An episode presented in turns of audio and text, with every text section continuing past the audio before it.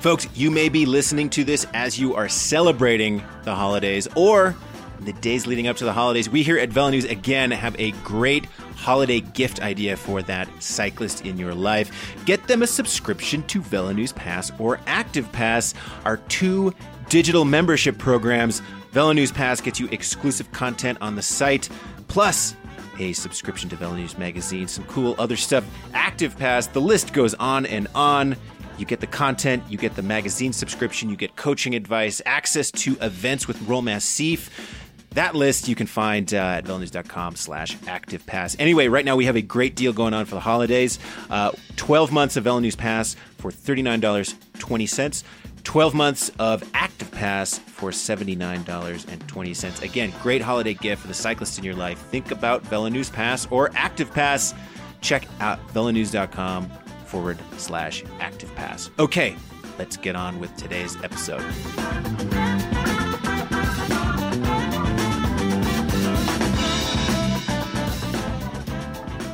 Uh, welcome back to the Velo News Podcast. Fred Dreier coming to you on a gusty, windy Tuesday here outside Boulder, Colorado. This is our uh, episode that will air the week of the Christmas holiday. We here at Velo News wish you all out there in the cycling landscape a very happy holidays. Um, Andrew Hood is on the line today. We're going to talk about a number of uh, news topics that popped up this week. Um, second half of the show, uh, Chad Haga joins the show. Chad takes us inside uh, the Giro d'Italia, which his teammates Jai Hindley and Wilco Kelderman almost won. Um, and we, it's always great to, to catch up with Chad. Chad, like me, is a new dad and uh, is adjusting to the life of um, not sleeping very much and um, long lists of honeydews. So um, I, am so psyched that Chad is Chad the dad, and uh, his dad Watts will be no doubt powering him to big things in 2021. Before we get to that, though, uh, Andrew Hood, you are on the line. This is Christmas week, holiday week. Um, take me through the the Hood family Christmas plans this week? Because I know your wife has a, lot of extended family there in northern Spain. Um, how are things different this year? How are you guys going to be celebrating differently this year with due to COVID? This is COVID Christmas 2020. It's the uh, virus that never stops giving. Uh, unfortunately, we're going to be in lockdown over here in Spain. The uh, infection rate is sky high. In fact, my uh, brother-in-law and his wife are infected with the coronavirus. Oh no! Yeah, um, and I had a scare this past week, uh, but luckily got two PCR tests cleared me. Um, I got the all clear, and my wife as well. So uh, yeah, I mean the bars are open, but we've been avoiding the bars. We've just been staying home. Doing the good thing and just uh, we're gonna have like a Zoom call Christmas, you know. I mean that's just how wacky and weird this situation is. But you know, you're so close to the finish line, you don't want to like post up too soon and pull a Erik Zabel and get pipped to the line, you know, by COVID virus. So, so we're we're just playing it safe and uh, just uh, hunkering down. Yeah, I hear you, man. My my heart goes out to you guys with uh, the family and the affection, and and all of our listeners and friends in the UK with what's going on there. Ah, it's awful as well. I know I've been in touch with a number of our freelancers and contributors in the UK, and I mean, for them, it's like Christmas is canceled this year. Our very own Jim Cotton was like, "Well, Christmas is canceled." I will be manning the site and writing about bike racing because uh, there's no real real time off and holiday this year. So you know, yeah, same sort of thing. We we actually celebrated our um, holiday today. Tuesday because it was nice outside. We like looked at the um, 10 day forecast around the day of Christmas. We're like, what's the like the nicest, warmest day where we can go outside to a park and socially distance ourselves and exchange gifts, but do so, you know, outdoors in sunshine and so we we did that today. Christmas came early this year because of uh, of COVID and the ability to socially distance. Um, how's your how's your nostril doing then? Five PCR tests that has to be uh, you know stretching the nose. Actually, six after this latest one. Uh, so yeah, it's not it's not the most pleasant of experiences. Let's put it that way. Uh, but it's uh, it's fast. That's that's the only thing good thing you can say about it. Usually, usually my nose if you've seen my nose before, they got to dig way in there, mate. So, so it's not the most pleasant of experiences, but it's, uh, it is what it is, as they say. Well, we of course wish all of you uh, a very healthy and happy and safe um, Christmas or whatever holiday you may be celebrating. Festivus, um, feats of strength. You know, maybe hold off on those this year. Wait for uh, wait for the post-COVID Festivus to like wrestle your uncle or whatever. Um, Hoodie, before we get to Chad Haga, we have a couple of news stories that I wanted to discuss that you that popped up this past week. The first involves Wout Van Aert and the uh, potential for him joining Ineos in 2022. And the second is a curious, if um, enlightening interview that Wilco Kelderman gave to the Dutch press about his Giro d'Italia setback. Um, let's start with Wout. So this uh, this story broke late last week, and you know it had sort of uh, pro cycling agent written all over it that said Ineos is and Ineos Grenadiers interested in signing Wout van Aert for 2022 after his contract with Jumbo Visma is up, and you know the potential for um, Dave Brailsford, um, you know, filling one of those Ineos Grenadiers uh, Land Rover type vehicles up with uh, gold bullion and driving it, uh, you know, under the channel to Wout's house in Belgium and just sort of like backing it up into the driveway, just this like you know, SUV full of gold bars and just being like, here you go, Wout. You know, you're on uh, you're on Ineos now. and of course, the internet was very upset at the prospect of Wout Aert joining Ineos. Um, I feel like everyone is very upset at the prospect of any anyone very good out there joining Ineos. Um, first of all, what do you make of this news being floated right now, this early in the game, off season 2020 going into 2021, that Ineos potentially maybe could be interested in Wout Van Aert in the future. Why is this happening right now? Well, I think it, reveals just how the whole negotiation game is changing in cycling. You know, we talked on the show here before the podcast about how, you know, the deals used to be made on the rest day during the Tour de France, and now we're seeing deals signed April, May. And of course, with the big hitters, these deals are more complex, uh, more, more multifaceted. Not only is it just a straight contract, but there's all kinds of other players involved. You know, big stars like to ride their certain bikes or bring their sponsors across with them, staffers, mechanics, all those things that go into bringing a star rider. So that just it just reveals that things are more complex and the business is just getting bigger and bigger, right? I mean, you have lots and lots of money in play. It's not like, you know, Patrick Lefevere writing down on the back of a napkin saying, okay, we're going to give you, you know, so many, uh, you know, kegs of beer and uh, a stipend every month, and you can join my team. It's, this is big business with lawyers, accountants, and stockbrokers, and uh, everybody else involved. So um, you know, why did it happen now? I mean, yeah, it has its fingerprints all over it of, of maybe an agent, uh, getting that out there. Just, you know, just gossip. I mean, it's, uh, there's no bike racing going on. So people are just gossiping. And so the word might have been out there. And so, uh, our enterprising friends over there at Wielerflits, the Dutch website, uh, got, got that little scoop. You know, who knows? It might not even be true. but, uh, it sure makes for a good talking point, you know? Yeah, I mean, um, one of the first things that one of my knee jerk reactions was like, well, what team that has, you know, a big ish budget isn't interested in signing Wout Werner for 22? You know, uh, if Ineos, obviously a team of great means, um, is potentially floating it out there like, hey, we'd love to have Wout on our team. It's like, well, what team, w- what team wouldn't want to have Wout Van Aert on their team. You know, this past year he has proven himself to be the most versatile cyclist in all male cyclist in all of you know uh, of racing.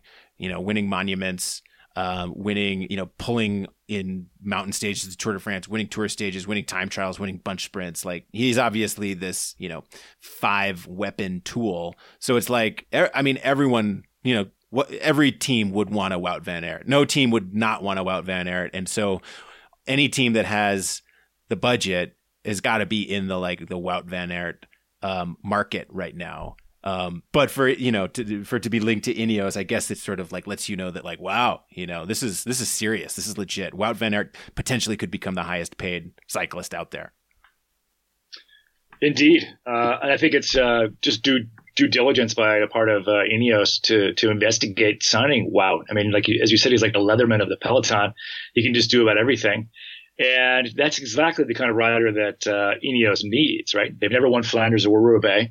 Uh, they need kind of they need to kind of create this new fortress Froome around guys like Bernal and uh, Carapaz. And to do that, they need some big, brawny new generation of riders to step into that space.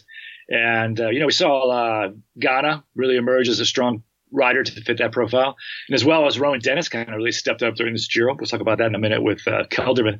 And then, so, you know, having uh, and then you have a couple of climbing lieutenants and then you put uh, Van in there, man, it's like, that's just like a bulldozer of a team that could just swamp the peloton for five more years. Um, so, yeah, it's like if you're Ineos and you have the money, of course you're going to try to sign him. Question is, you know, will he leave? I think that I think that uh, Wout Van will have some loyalty to Jumbo Visma because they really, you know, were instrumental in bringing him across when he was on that Pro Conti team, bringing him into the World Tour. Remember, he just joined the World Tour last year, and I was looking at his stats.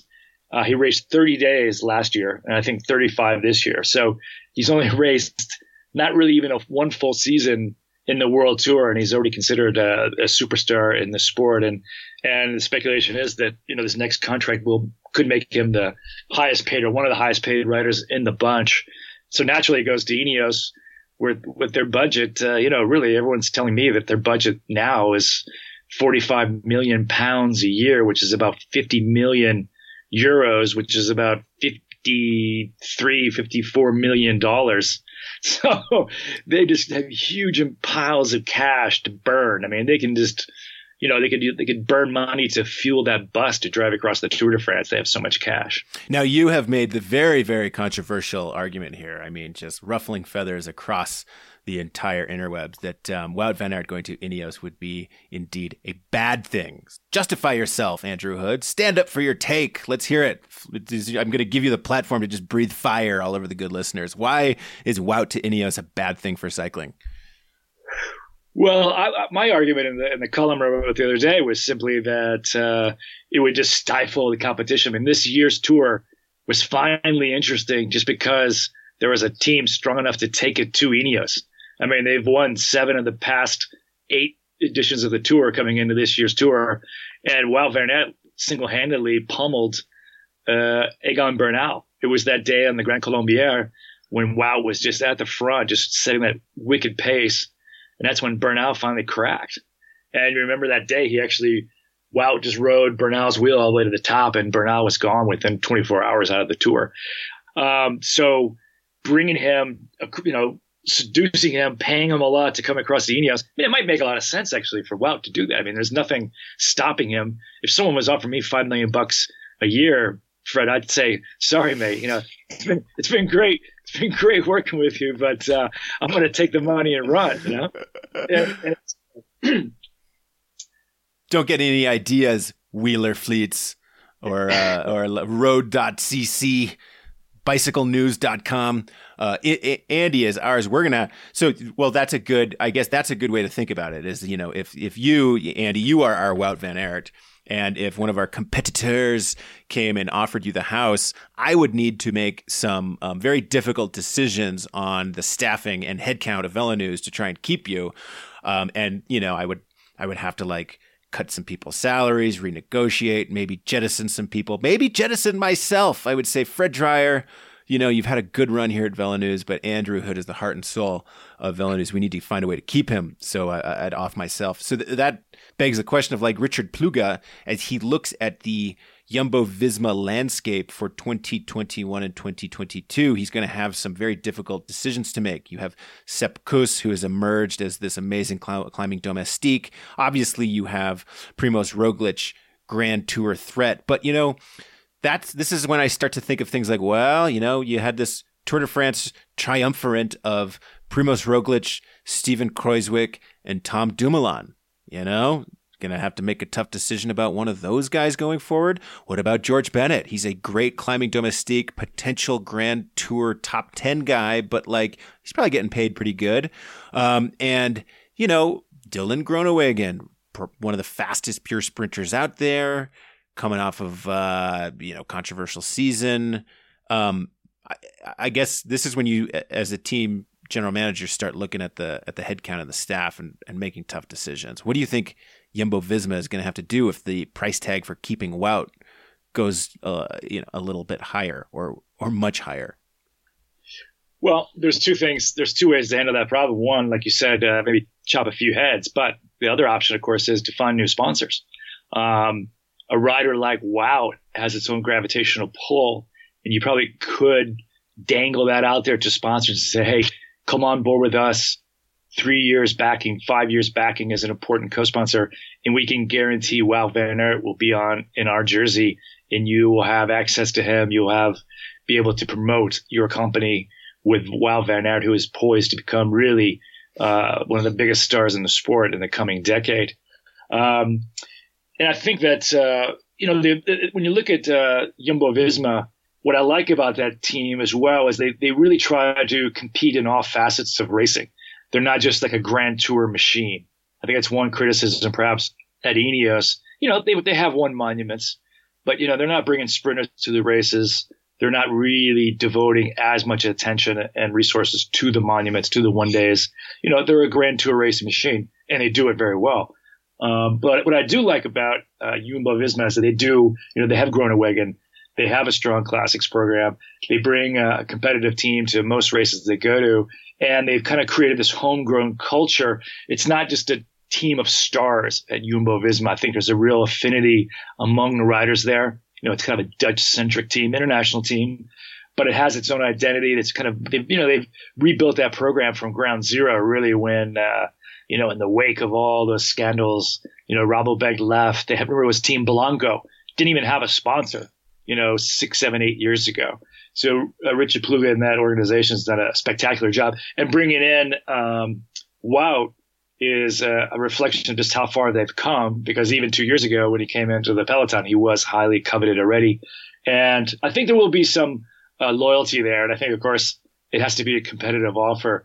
But I, I would be pretty surprised to see Wout leave that organization because I think if he stays at Jumbo Visma, he is going to be the star. He'll have his home, own program just the way he wants it.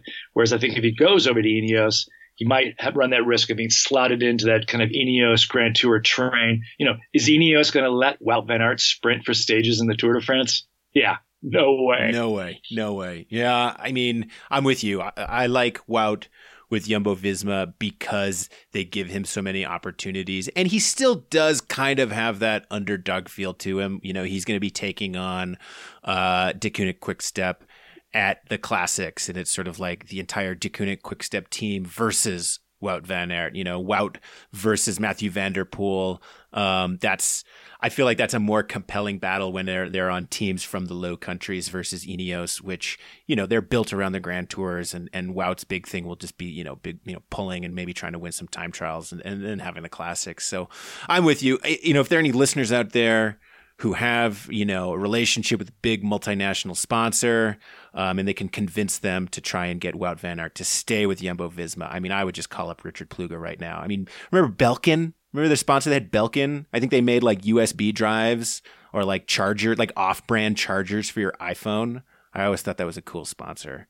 Uh, maybe we could get them back. But um, that's definitely going to be a story we continue to follow throughout 2021. um, next story I want to pick your brain out is uh, Wilco Kelderman gave a uh, Dutch Dutch uh, GC climber Grand Tour guy who just never really can put it together, except he did at the Giro. Congrats to you, Wilco Kelderman.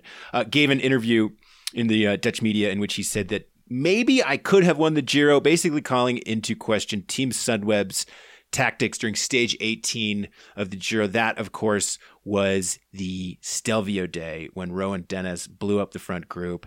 And um, Jai Hindley was the only one able to go with Rohan Dennis and Tao Geoghegan Hart. And Wilco got dropped. And he has called into question the decision to let Jai Hindley go with the two Ineos guys. And why didn't they have Jai Hindley drop back and help me all the way to the line? Uh, the quote is, I would have come really close, or I would have won the Giro. In that Stelvio stage alone, I would have saved so much time if Jai had stayed with me. Then it could have been very different. I felt that the confidence was not there in me with the racing tactic. Uh, yeah, gee, you think? Um, I've gone back and watched this a few times, and Wilco Kelderman is right. The confidence was not there with him in the moment. Um, and I, I think the big the big question is like, was Team Sunweb right to have lost confidence in Wilco Kelderman during that moment of stage 18? Or should they have retained their confidence in him and held Jai Hindley back? Uh, Andrew Hood, gun to your head, what decision do you make in that moment? Yeah, that was that was a it's, it's one of those scenarios where I think that the armchair quarterback always is going to question what happens on race day. It's pretty easy to look back on that and, and say, "Well, this and well that," but you know, sending Hindley when when there's a rider attacking like that, I think you got to send someone with him, right? I mean, if, if Kelderman was so strong as he is, I mean, he later in the interview admitted that he wasn't strong enough to follow. Um, but you know, what would have happened? You know, you never know what could have happened had had Hindley stayed with Wilco. They both of them might have lost more time, right? I mean, the upshot of that was Hindley won that stage, and then um, you know really stayed in contention really for the overall victory. Had Hindley stayed with Wilco, and they both ended up losing so much time, then there would have been almost no way for them to still have won the race. So I think when when everything's happening in real time, you always want to at least position your team to still be able to win the race. And I think the right call at that moment was to send Hindley with Tao. Tao was going, and he he was very strong at that moment. He was, you know, he had uh, Rohan Dennis, and the team, you know, really stepped up in that in that last few days. And you just can't let that guy ride away, especially when you have a rider like Hindley who has the legs to go with him.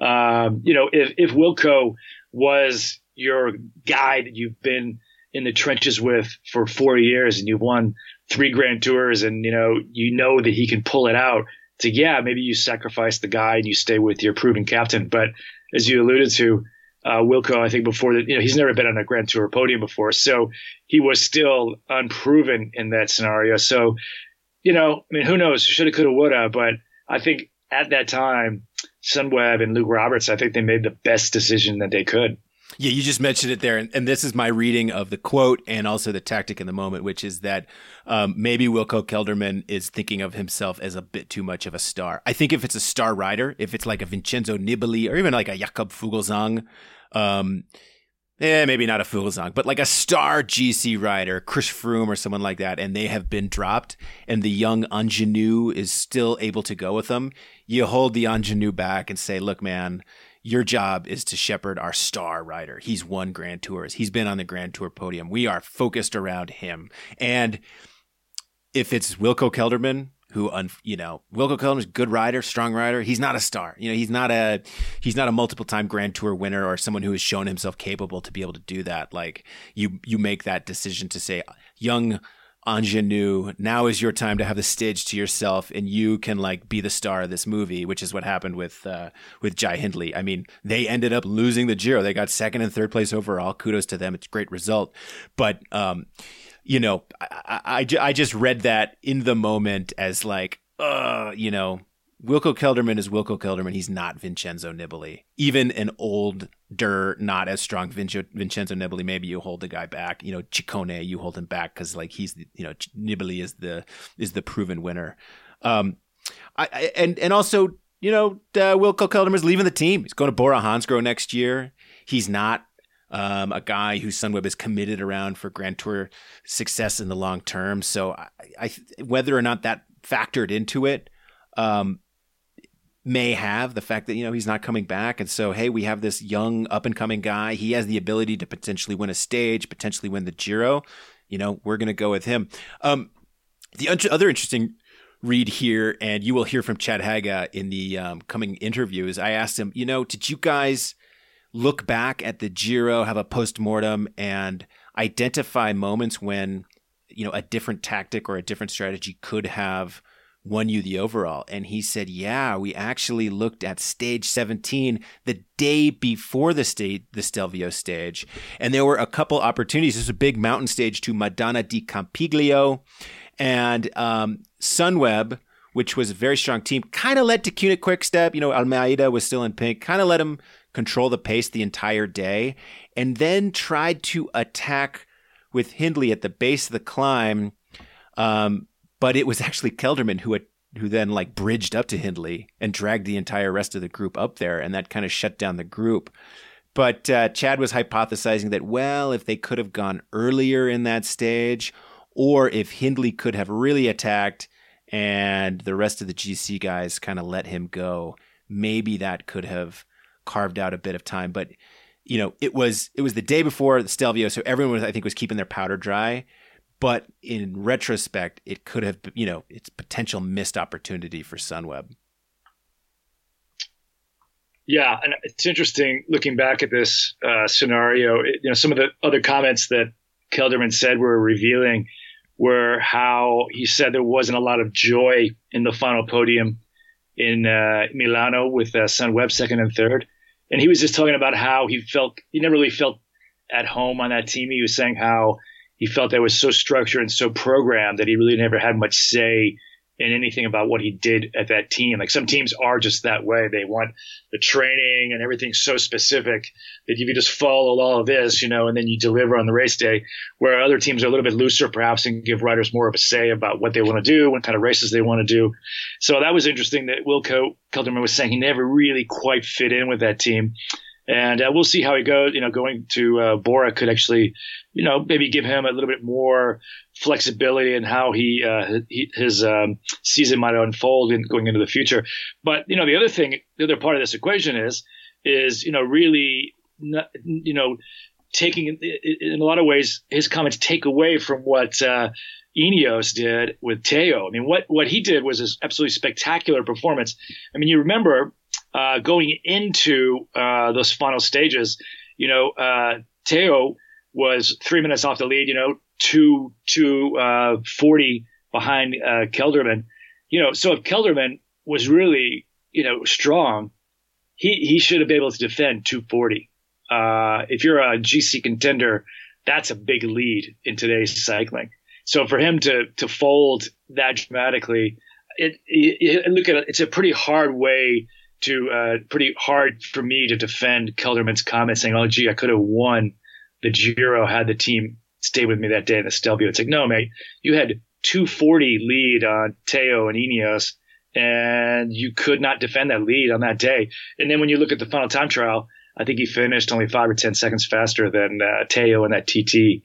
Which is supposed to be Kelderman's strong point too. So, I mean, the strongest guy always wins in a Grand Tour, and and, and you know, chapeau to Tao and Ineos, they pulled off a pretty dramatic coup. And I thought that's one of the best stories of the whole year. Yeah, I call it the 7-10 split, you know? It's like you're third place, you got two guys on the same team in front of you and somehow you're able to like hit the pin and knock it over and hit the other pin. He he accomplished the cycling 7-10 split um, on on that one. And and I just yeah, I mean, I I it's going to be interesting to see the next step for Wilco Kelderman. I mean, it's hard to for, it's hard to remember that like um, he was kind of up there with Tom Dumoulin, the same generation as like the Netherlands big GC Grand Tour hope there for a number of years, and Dumoulin obviously won the Giro and has gone on to you know really be a team leader. And and I, am with you. I hope that uh, a move to Bora Hansgrohe um, revitalizes his career, gives him some new motivation. But whether or not he will be battling for a Grand Tour overall, I guess is uh, just a, something we're gonna have to see in 2021. Um, Andrew Hood, I appreciate you coming on the podcast as always. Um, we are going to check in with you next week after the Christmas holiday, and um, we can discuss all the fun presents that we got. And um, that will be our final podcast of 2020. What a year it was, 2020. Um, so, for Andrew Hood, thank you so much. We're going to hear from Chad Haga now about the Giro d'Italia. Thank you.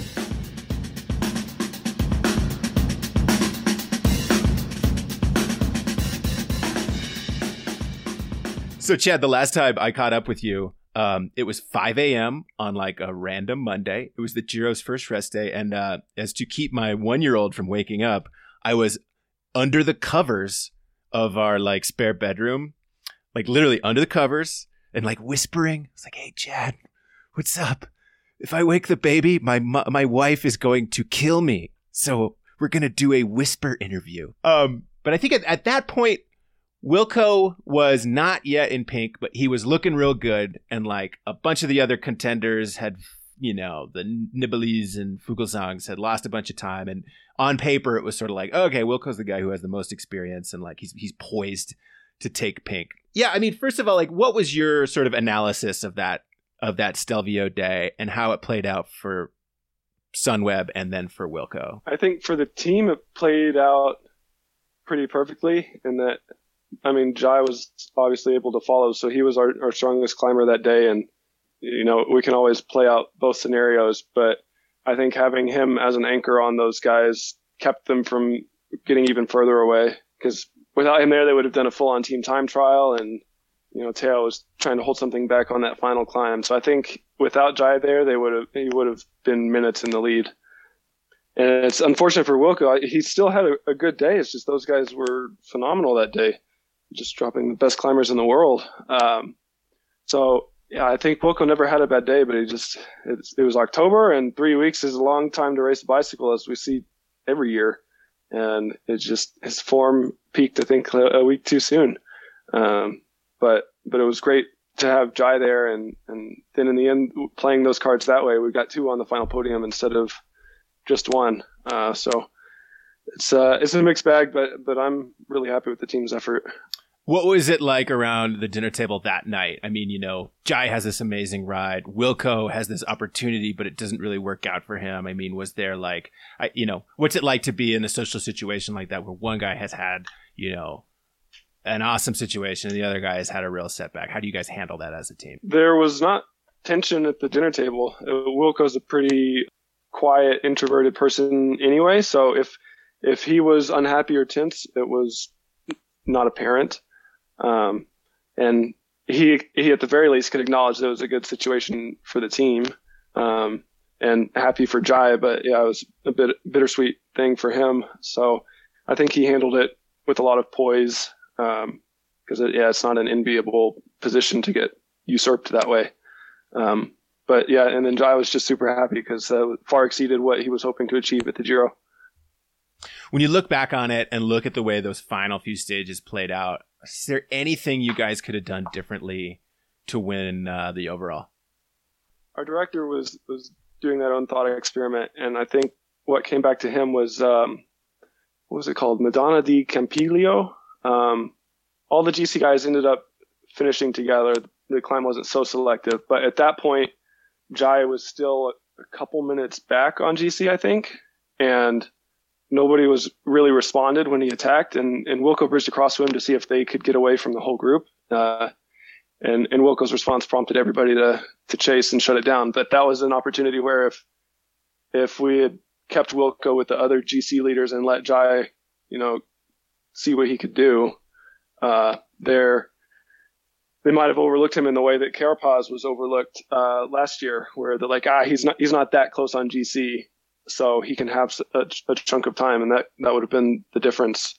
Um, so that that was the only thing that our director thought might have been possible, but otherwise, Tao and Rohan were way too strong to try and attack them. Yeah, it's an interesting thought experiment. You can do that with any race for sure, but that that one with where it was so like I mean it was a it was such a cool Giro where you know you just see like new faces and new opportunities and the snow the snow globe really got shaken up and, and and all these guys going for it and so um what can you say about Jai? I mean, he obviously showed himself to be a fantastic climber um, what do you think his potential is, just having seen the way he composed himself during this Giro? Races like that are, are as difficult mentally to be a GC leader as, as physically for those guys. Um, especially the Giro, like the the race leader has to do press conferences every day, and there's all the anti-doping and stuff. But Jai is such a laid-back, mellow guy that I think he that stress wouldn't accumulate quite so much for him, and that he might still be pretty mentally fresh in the third week when it when it really matters. Um, and he's he's super competitive, but he's he's really easygoing, so it makes it for a a fun racing environment. So, Chad, we're recording this beginning of December. You guys are uh, kind of wrapping up the off season. Um, how different, you know, knowing that the schedule for 2020 was totally screwed up and the season went much later than normal. What does the off season and then entry into the new season look like? Like, how different is it compared to what you would see during a normal year? Uh, for me, so my season ended really just a couple weeks later than normal, uh, with with the Giro, whereas normally it would have been more of a tapered down into the season with with the Italian classics maybe or Guangxi even. Um, but so to finish with the Grand Tour that way, go straight into three weeks off the bike, and and then start building back up again. The build back has been a little bit different than I would normally do because I think there's still some residual Giro fitness. So normally it would start with some moderate intervals right away, but it's it's really just some uh, some base miles, old school base miles uh, to start up. So I think it, it's, I mean, the data and analytics are so advanced now that they can track our cumulative training load and all that. Uh, so it's it's not changed so much really uh, for me personally. Are there guys who you think it will be trickier for, like specific style guys, classics guys, you know, Vuelta guys, anyone who this this off season and build is going to be like a real deviation from the norm? I think the guys that that went full gas the entire Vuelta uh, might be a little bit different because you have you have to take time off. It was a long season. You have to take that break, but the race was so late ending that you also need to start building back up pretty soon. But uh, I'm not sure what their training exactly looks like. It's probably more really easy base miles even even later, but I'm not certain. Interesting. You know, Chad, one of the stories I'm keeping an eye on is um, the impact of the 2020 shutdown on USA youth uh, youth development. You know, all these guys and gals missed out on racing in Europe, no world championships, no nationals, sort of like a whole year lost, yet they continue mm-hmm. to age on. You know, I'm curious when you look at your own progression through junior, U23, collegiate, like what words of wisdom would you have? What advice would you have to, you know, young up and coming riders who lost an entire year of racing and lost the ability to like show themselves um, at that Devo level? Yeah, it's tough really to pinpoint advice because it's it's the development programs and all that are so different from how I came through the sport. Um, I so I think my story should be encouragement in that you you can come to the sport a little bit later and still make it to the highest level. Um, but you know the the entry age in World Tour is trending downward pretty sharply lately. So um, I don't myself fully appreciate the importance of those those years where you're about to age out of junior or U23, like those those last year guys. It's really important for them, but it, it's not something that I experienced myself. Um, but I, as far as broader life advice, it shows like keep getting your education because things can go sideways in a hurry with this sport and well, any sport. But um, yeah, if if you if something beyond your control happens and you don't get the opportunity to show yourself, and you don't get a job, well, uh, you need an education. Yeah. So stick with that at least. Um, and you know, there's a, I guess some encouragement is that they're not the only ones in that boat, and so you know, talent will still show itself as long as you can get to races. You, will still have some chances to show yourself. Um, yeah, it's it's an unenviable position to be in at the very least. Yeah, and I just got off the line with your teammate Coryn, who, like you, you know, did spend some times in the USA, the collegiate ranks. And I think now a lot of people say, ah, oh, well, collegiate cycling, you know, if I have to go to collegiate, that means my trajectory is over because I'm not getting over there to Europe as much or not, you know, racing in those Devo leagues. But it sounds like there's, uh, you know, the collegiate ranks is not the um, purgatory that some people might might think it is. I, I also came up through the collegiate ranks, scrapping on a self-supported team against you know the varsity teams in the, in the nation, and managed to pull out some some top level results at nationals. So it's if any if nothing else, it's a great way to make friends, like lifelong friends. Those are my closest friends still. Uh, but it's great racing and a good way to hone your skills and fitness for the bigger races if you if you think collegiate is not that big a deal. Last question for you. Any elements of the weird, wacky 2020 season that you would like to see stick around? Could be scheduling changes, could be what it was like to be at the races. Anything from 2020 that you actually liked? Oh, it makes me sound like a grump. Uh, but I mean, getting to sign on was way easier this year. um, which is, I mean, it's great to have interaction with fans, and it felt weird not to sign any autographs or anything or take any photos. But uh, yeah, just especially after the hard stages where you're totally cracked, like to have permission to just breeze past everybody and go straight into the bus was nice a little bit. But if we could find some way of blending those two, you know, like I you, you, cross the line and pick up a sign like sorry I had a bad day no photos and just go to the bus like if that if that sort of thing was permitted you know on every other day that'd be that'd be a nice compromise. What about a sign that says "Sorry, Fred, not gonna not gonna answer your questions"? Hey, Chad, Chad, I got I got some questions for you. I know you're cross-eyed and you're covered in snot, but I really want to talk to you right now. Yeah, I don't know what to do about that. Well, there's some elements that we can't can't take away, Chad. But um, you'll be surprised to know that you're not the first rider to have that similar uh, sentiment. When I hit them with that question, like, well, you know, kind of liked not having to like have random people come up to me and hug me and uh, pull on my handlebars. Uh, before Yeah. and after the stage. Well, Chad Haga, I'll let you get back to it, but um, hope to see you in 2021. Thank you very much. Have a good one.